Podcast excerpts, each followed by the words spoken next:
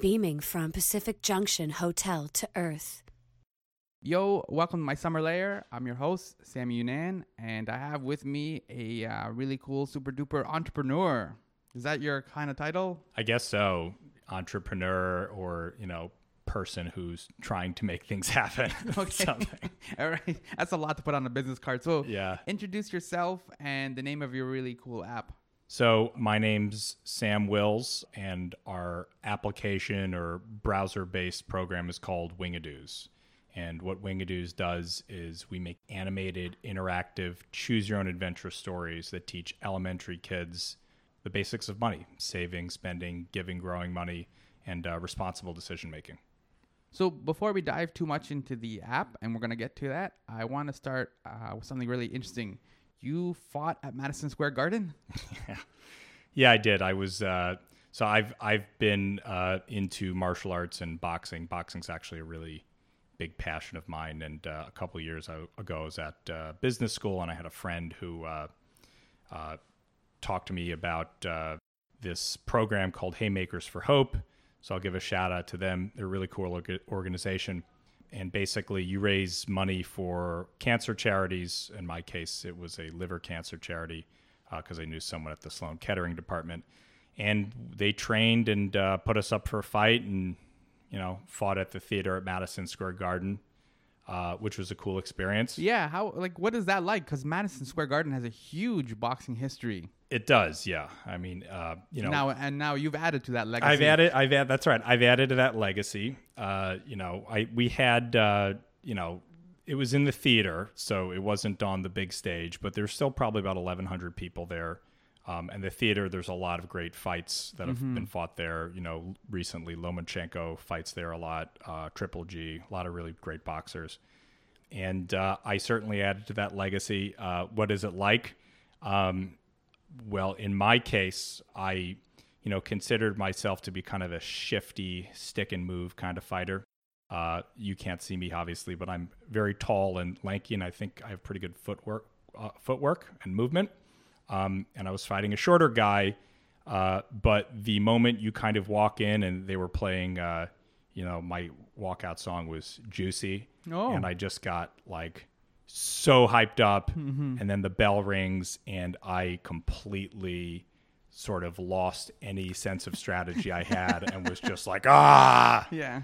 Yeah. So this is like playing like Jeopardy at home, right? Like you can make thousands, and thousands of dollars because you're just killing it at home. But as soon Oh, as you're yeah. like on the set and you have to ring the buzzer and everything else, you're like, Yeah. "Ah, I don't know who that was. I'm like, I never heard of Napoleon. yeah, you get lost in Trebek's eyes and, and get nervous and forget to hit the hit the buzzer. So that's what happened in my case, but it was still a cool experience. That's really neat. Mm-hmm. So this boxing and that kind of strategy, and boxing is also known as the sweet science. Does any of that apply or help you uh, figure out business and how you navigate business, or is there any applications to those? It's you know Because that's they're an- both fights. Yeah, you know, that's an inter- interesting thing. I- I've actually probably not spent as much time thinking about that as I should. There's certainly overlaps. Uh, one of the ways is definitely, I think, catharsis um, in terms of hitting stuff feels really good. So, being a business owner or an entrepreneur, as you said, you know, there's a lot of challenges, a lot of frustrations trying to get your product in the hands as many people. And uh, I think without an outlet, either emotionally or physically, it becomes difficult. So for me, boxing and martial arts are just an amazing way of clearing my head, getting out what I need to get out, and allowing me to sort of be level headed going forward. There's also probably a lot of overlaps in terms of uh, like how you can think of the science part of it, you know, tactically. I mean, the experience I just told you about was, you know, definitely something I think about a lot is uh, don't lose focus of the plan, even when things get heated. Um, probably something I should think of more actually when applying Well, and to business. all business really is just haymakers for hope, Yeah, right. That's right. Yeah, Right? Just uh you're hoping you land that that big shot. That's right? it. Some yeah. sort of deal, or you have a big meeting or whatever, and it's like we got to deliver on this presentation. Haymakers for hope, right? So Yeah, you hope you swing and hit the chin or something. Yeah, that's right. Yeah, all you can do is just close your eyes. You know, throw an overhand right and hope it lands. Right. Yeah. So, you, as you mentioned, the, the app is the Wingadoos, and it's a financial literacy uh, Mm-hmm. for younger kids, uh, kindergarten to grade, grade three, correct? Yeah, that's right. hmm So we've seen this in a lot in popular culture, where like ESPN had a documentary called Broke, where a number of athletes who signed really high-profile contracts, winning like hundreds of millions of dollars, they went broke. We've seen this with MC Hammer, who also went broke. Uh, so is uh, is this app inspired by MC Hammer's experiences? Yeah, we almost called it Hammer Time. Okay. And then we we had to change the name to be something more child appropriate. but uh, Because this is the cautionary tale, right? You don't want them to end up like MC Hammer. I mean, it's it's true. I mean, th- that's kind of the whole point of this. Is uh, in this country we put our average college graduate in thirty nine thousand dollars of student debt. Um, less than ten percent of classrooms teach anything about money. And most importantly, and this is kind of the reason we started the business, there's a lot of brain science uh, that comes out. Particularly, there was a white paper that inspired us early on from Cambridge University that says that money habits are formed before the age of seven. So even though we're focused on young kids, the idea is that in a society that doesn't value financial education, where you put kids in debt and don't train them how to get out of debt, these things need to start very early on. You know, forming lifelong habits uh, prevents you if you come into money some days like MC Hammer or all these you know, Athletes. athletes that you mentioned, uh, being able to make smart, sound financial decisions, and that's the most important thing. It's an important part of uh, being a functioning member of society, and and uh, when people don't get that, it it creates a a very difficult life pathway. So we need to do a better job of uh, educating at our youngest at uh, you know at the most impactful age. money is a weird thing too because there is um, especially when you're talking to kids because there's already a suspension of disbelief like this piece of paper is Mm-hmm. worth $20 this piece of paper is just something we put in a printer. You know what i mean? Like it's a Yeah. weirder thing for them. Do they do they seem to kind of get it? You, as you've noticed they kind of interact with the app? Yeah, that, that's that's kind of the uh, the interesting thing. I mean, money, like if we really think about it, is just it's you know it's the belief that this piece of paper holds value, and that you know somebody you know puts Thomas. Uh, I was going to say Thomas Jefferson, but I guess that's that's not that relevant anymore. Where somebody puts uh, Lincoln on it or uh, anybody else, that you can exchange that uh, for you know a certain amount of goods and services versus something that has Ben Franklin on it. So it is kind of a high concept, and that concept's been been made more difficult by the fact that we live in an era of digital payments. You know, where parents are buying stuff on Amazon Prime and barely using cash. So the opportunities to teach kids about the concept of money are getting slimmer and it's becoming harder and you know as student debt rise you're in more of a uh, you know a, a crisis position where we need to make this a societal priority And you touched upon this already, but how come we don't teach this kind of stuff in school? Like, it almost seems like there's a lot of stuff that the school curriculum has that's like that could be already covered by Google, like how many different states there are and stuff like that. Like, it should be freeing up more time to kind of focus on money. Like, it's the same thing of how we kind of do like sex and health, but we don't do any dating. That's so, right. how to talk to a girl, we don't know. but here's how to sleep with her, right? That's what we teach them. yeah So, how come money and like financial literacy, as you put it, is not being taught in schools or it's just not a priority? I think that you know the first reason is society moves faster than bureaucracy. You know, whenever you have a bureaucracy, and you know, obviously, education is a massive bureaucracy, starting at the federal levels down to the state and local levels. Uh, it becomes hard to change stuff for so many people, and you know, you know, I think you can find a numerous amount of examples where the education system is years behind. I mean, like you know, people talk about still learning script or you know other things. I mean, I'm not going to hate on script, but like you know, there are certainly subject matters that are more valuable for kids to learn. So I think that's one reason. Another reason is, you know, I think now. Um, we're just starting to get to a point where student debt's gotten so bad that we're realizing that this is an issue, and there's this uh, reticence, this resistance to talk about money because I think we we we think it's a more complex thing than it is. Like I run into all the time, you know, I say, "Hey, we're trying to teach kids about money." Um, and people go like, "How do you teach a kid about compounding interest? Like, what do you do that? Like, are you trying to turn them into the banker?" And it's like, no, you know, the world is you know made up of transactions. You know everything you do is going to have to do with budgeting, uh, saving, and even things like delayed gratification. The fact that like you, um, you know, maybe resist the temptation to hold on to save or have something better happen in the future. Those are fundamental concepts uh, that we need to start teaching. And you know what I've seen, especially in the last year, is because the debt conversation has become more and more of a national issue. You know, people are starting to talk about this. States are starting to pass laws, which is really exciting for us. And is this app is it aimed at like a certain demographic of children, like at more at risk areas and uh, poorer areas, or any kid needs to learn how to kind of like save money and do that kind of stuff? Yeah, that's a great question. So, you know, I oftentimes get asked like how are you closing the gap between rich kids and poor kids? And and actually while there is sort of a functional gap that like there's higher risk for kids from, you know, lower socioeconomic backgrounds, the money issue of, you know, people not learning is actually kind of across the spectrum. So, you know, wealthy kids don't learn about it. Uh, less wealthy kids don't really learn about it. So we've designed this to be broad in scope.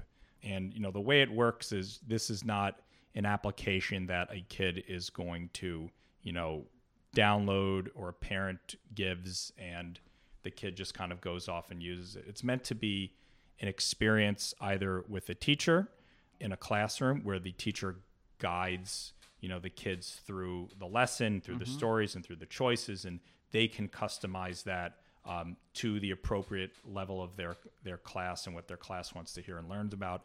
And we're also coming out with a way for parents to have an interactive experience with their kids too. So it's almost like a co-learning uh, application as opposed to something that you just sort of give to your kid at a restaurant and they distract themselves. Yeah, like a babysitter or something. Yeah, exactly. Yeah. And that you brought up the parents too. Is this like having like the sex talk or something like that? You have to have the, the, the money talk.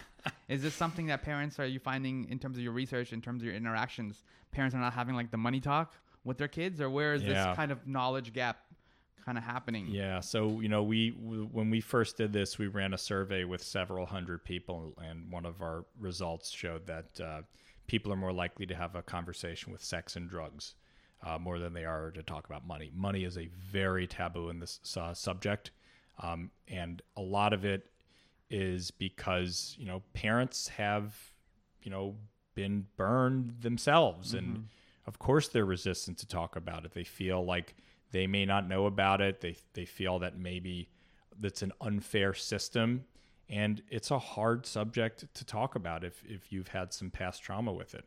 Um, but parents absolutely need to have the money conversation with kids. You know, it's uh, it's a changing world, and you know if you don't, there are big consequences to pay. You know, if I if I can share a story, go for it. I was just at uh, uh, ISTE, which is the, uh, I believe, the largest educator conference in the country, is in Philadelphia a couple of weeks ago.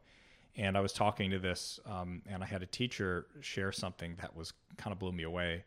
And the teacher was talking about financial education in his classroom. And he said he had a student who um, you know raised her hand and said oh my mom doesn't need to uh, you know she doesn't ever pays for clothes when she goes to the clothing store. And he thought oh you know this this the parents must go to a clothing bank. But the kid revealed that oh no it's just when she goes to the clothing store she has this magic card and she waves the card and oh, yes. they don't have to pay. And the kicker on this story uh, was that the girl was 14 years old. Wow.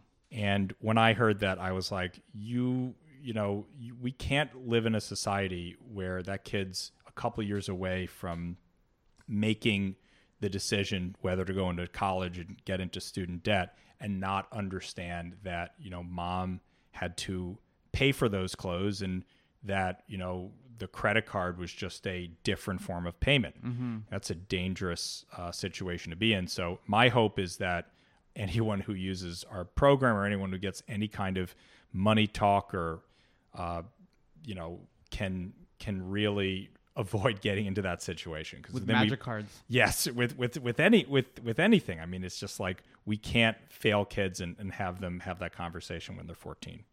So the the Wingadoos app you said is a choose your own adventure. Can you kind of break it down a little bit and give us a little bit of sense of what's kind of going on with it and how it works? Yeah, so the Wingadoos are a band of pigeons. Literally, they're starting a band, and uh, you know, kids will follow along. You know, different stories as the Wingadoos. You know, do things like have to figure out how to sell more merchandise, or you know, pay for a restaurant bill, or you Get know, instruments. yeah, getting instruments exactly. And uh, kids will watch short little narrative clips. Um, you know, there's always a song uh, in each module that we're creating.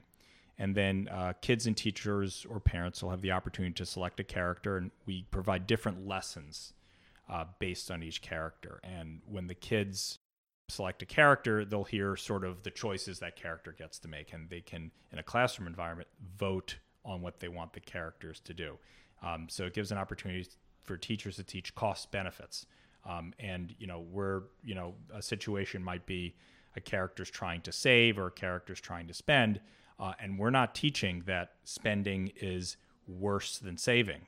Uh, we're teaching sort of you know these decisions. We want them to be complex. So um, maybe it's good that you spend it if you think this purchase is going to be worth it. But you know, if you save it, that you can get more stuff in the future, but maybe you miss out on something. Um, so getting kids to really just have mindfulness and think about their decisions critically, and then hopefully to have parents think about their decisions critically is really what we're trying to build with Wingadoos. And who's the team that you have like helping with the animation, uh, making the music, all that kind of the making the magic happen? Great. Yeah. So we've got a really cool team. Um, we've got uh, folks from uh, uh, Emmy Award winners uh, who've worked on uh, you know children's programming, like I'll just say it. You know, Sesame Street. One of our creative directors been working with them for about 25 years. That's really cool. Yeah, and um, so Sesame Street's a real street now, right? sure. In- Is in- it? Isn't it in New York City? I think so. It's a real street now. It's po- it's possible they have like Joey Ramone Place, and they give you know lots of uh, you know streets out to to to impactful things. But I've never seen Big Bird walking around the street. I know they film pretty close to here in, in Long Island City. Um, but um, so we've got a really cool creative team. Our animation team is uh, you know works with a lot of uh, really big companies. Um, and they've just been excellent partners. They're called Flickr Labs, so I'll give a shout out to them as well. Um, and then besides that, we've got uh, you know advisors from the financial sector, the education sector, and just a lot of really great, talented people uh, who really know what they're doing, making this stuff. Um, you know, so I'm just helping to drive towards you know the expansion of this and the outcomes, but really like the content expertise is you know you know me just sort of working with great people. And is the hope, as we kind of already uh, talked about it, is the hope then to kind of put a little, I don't know pressure is the right word, or a haymaker for hope in terms of the school curriculum, and then that this becomes, financial literacy becomes part of the curriculum? Is that eventually, is that one of the goals of uh, Wingadoos? Yeah, I think, you know, we'd certainly like to find ways to put pressure on governments to be able to advocate for financial literacy at a younger age. What I think is really happening is a lot of, uh, you know, this debt conversation has caused a lot of states to rethink uh, what they're teaching. And, you know, states like uh, Massachusetts, uh, Wisconsin, um, you know, in the last couple of years have added financial literacy curriculum. New Jersey has just mandated it for middle schoolers. Uh, but what we we really want to do is get this pushed into every single level of the curriculum. So, you know, our goal is to really be owners or not not really owners but like to think for people when they think about money for kids for young kids and young and families with young kids for them to think about uh, wingadoos and uh, you know whatever advocacy efforts we can make towards that end we'll we'll certainly do And for the Wingadoos themselves, why pigeons? Why uh, is this a New York thing or is this uh a little bit i you know i don't know how far we're going with this but like the original name for where the wingadoos live was Williams Bird. That's So, pretty good, yeah. um, That's pretty clever. uh, you know, I, I don't know if we're, we're really going to stick with that. But, uh, you know, pigeons are not really owned in the cartoon space. Oh, like yeah. there's mice and then there's squirrels and Lot there's of all this other stuff. There's tigers. And I think, you know, to my knowledge, I don't think anyone really thinks of like when you say pigeons, nobody, nothing really jumps to mind. Mm-hmm. Um, so for us, that was like a, a tactical decision. Uh, you know, pigeons. Um, plus, we live in New York City, so it was probably you Nice know, little homage to yeah, the city. exactly. That's really cool. Mm-hmm. And then in terms of uh, your work outside of uh, the Wingadoos, you are part of the Brooklyn Entrepreneurs Club. Yeah, that's something I, I used to do. Um, I used to run a lot of entrepreneurial events in, here in the city. Um, you know, the community uh, has really grown in the last few years, so it's been something that's really important to me. I no longer have a position in organizing any of the uh, Brooklyn entrepreneurs events, but it's you know it's a passion of mine to build help build community. Well, the reason I brought it up was I was curious, like, what is the startup scene like in New York City, and is it growing? Is it stagnant? Is it like how would you kind of describe it from your interactions? Well, you know, I uh, I I think it's made tremendous progress in the last few years. Um, I remember the first time I uh, graduated. Uh, well, not the first time I graduated college, but the first company I ever worked on after college was a startup, and I think back then, and this is you know 2008 2009, um, there was this real sense of you know a very early stage uh, scene that you know the real stuff was happening in Silicon Valley and the real money was in uh, Silicon Valley and Boston. And uh, now I think New York uh, has surpassed Boston in terms of the number of startups and number of uh, funding, and it's really done an amazing job of you know establishing a real community.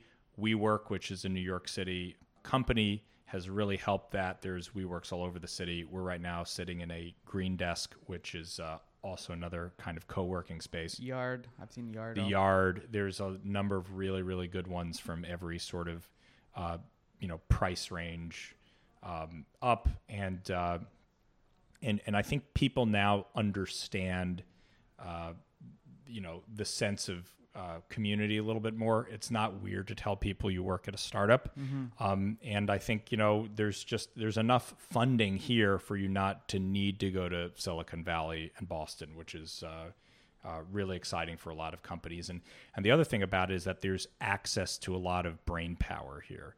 Um, so you know, in New York City, you've got the brands. In our case, you've got the the banking and financial institution sector.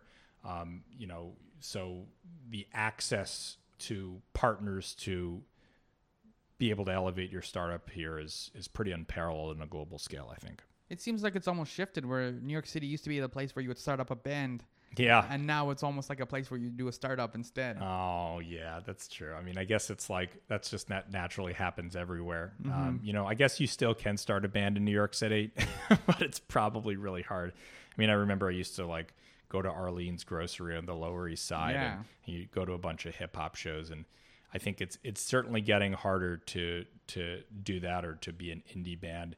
But somebody mentioned this to me once. It's really, really, I really uh, thought it was interesting.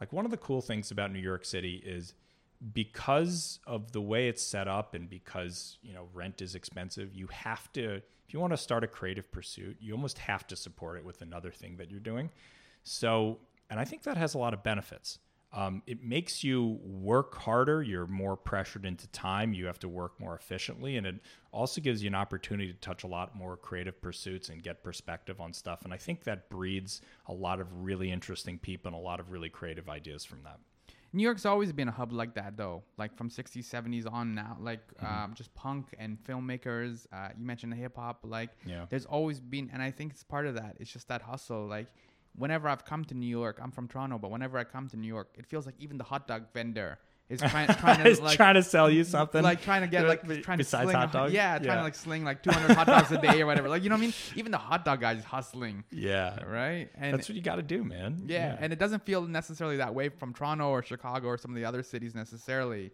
Yeah. Um, where people live, tend to be a little more relaxed, I guess. For Yeah, no, the hustle's not as hard. Totally. I mean, people very distinctly live to work here. And, you know, it's by necessity. And it's also, you know, people move here to live to work. I don't think very many people move to New York City because they like, you know, want to go to the beach on the weekends. Like people are, you know, trying to do their best. And it's a, because that's a really good learning environment. There's a lot of people to learn from who just do things better than you. Uh, and you see them everywhere. And, you know, like it, it's just a, you know, a really good environment to learn the hustle. And everybody's really proud of that here.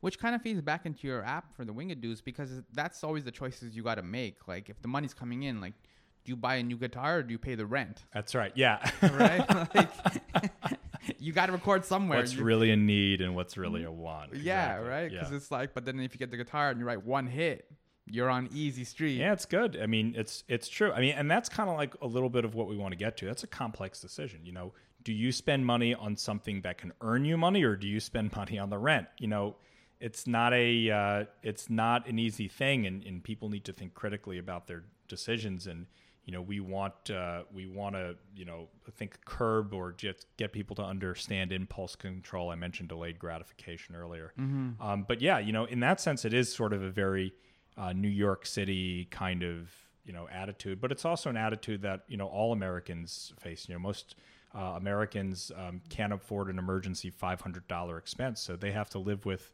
this decision of um, you know what do they do every day? Do they you know pay the rent or they put you know food on the table? Um, these are tough decisions, and we don't we certainly don't take them light, lightly when we're we're writing the material we're writing.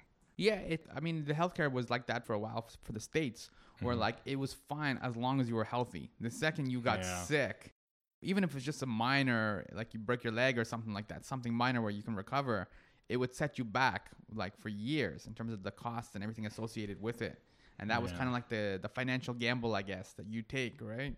It's a shame. Um, you know, I mean, I, I'm not here to get into uh, obviously the the faults of the healthcare system, but it yeah, for sure. a- that was just an yeah, analogy. but it's true. Like it has a massive, you know, uh, impact on how people make any kind of uh, uh, financial uh, decisions, and even the need to buy insurance is is uh, you know a difficult one. Like you know, as I said before, if you're debating between putting food on the table or paying the rent, like how does insurance factor into your decisions?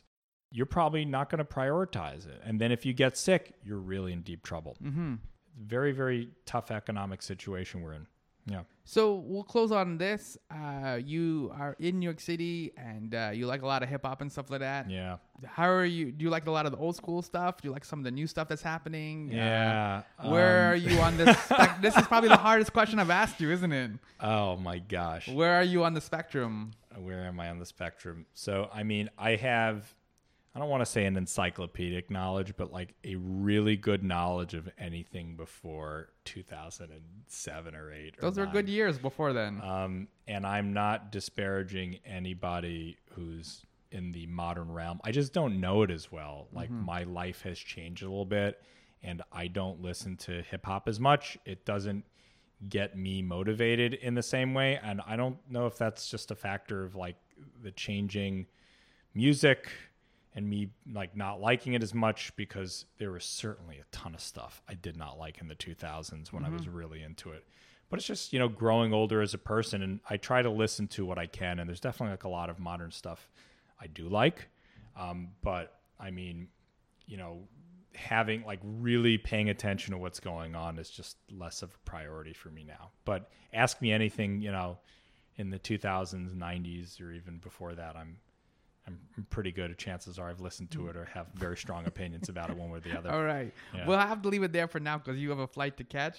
But yeah, the the app, of course, uh, we can do is you can get it on all the different uh, iTunes store, all the usual spots. Yeah, it's actually the one uh, you can get it on uh, any Android device or iPad. It is not yet available for iPhone. But what I'd recommend everybody do is go to wingadoos.com uh, and log in. We have a browser based version that can be used on any single device from wingadoos.com. great, and that should hopefully help the kids because cash rules everything around me. That's right. Get the money, dollar, dollar bills, y'all. There we go. We got to end it there. Thank you, Sam, for hanging out and uh, talking to me about the app and about old school New York, new school New York, and uh, we covered a lot. Yeah, that was a lot So- of fun. So thank you, Sam. Thanks, Sammy. Thank you, Sam. My name is Sammy Younan, and this has been my summer lair on location in Greenpoint in New York City. After we were done, it was lunchtime, and Sam recommended Littleneck Outpost on Franklin Street. Also worth checking out after you downloaded the Wingadoos app. Lots of homework. Thankfully, some of it is delicious. I appreciate Brian Measy for setting this up, and I was gratefully joined on this adventure with award winning photographer Henry Vanderspeck. You can see what he sees at culturesnap.ca. Comments, fears, and cheers can be directed to my pal Sammy on Twitter, Facebook, and Instagram. Thank you so much for taking the time to listen. It's all good, baby, baby. Uh, it was all a dream. I used to read Word Up magazine, Salt-N-Pepa and Heavy D up in the limousine, hanging pictures on my wall. Every Saturday, rap attack, Mr. Magic Marley Marl.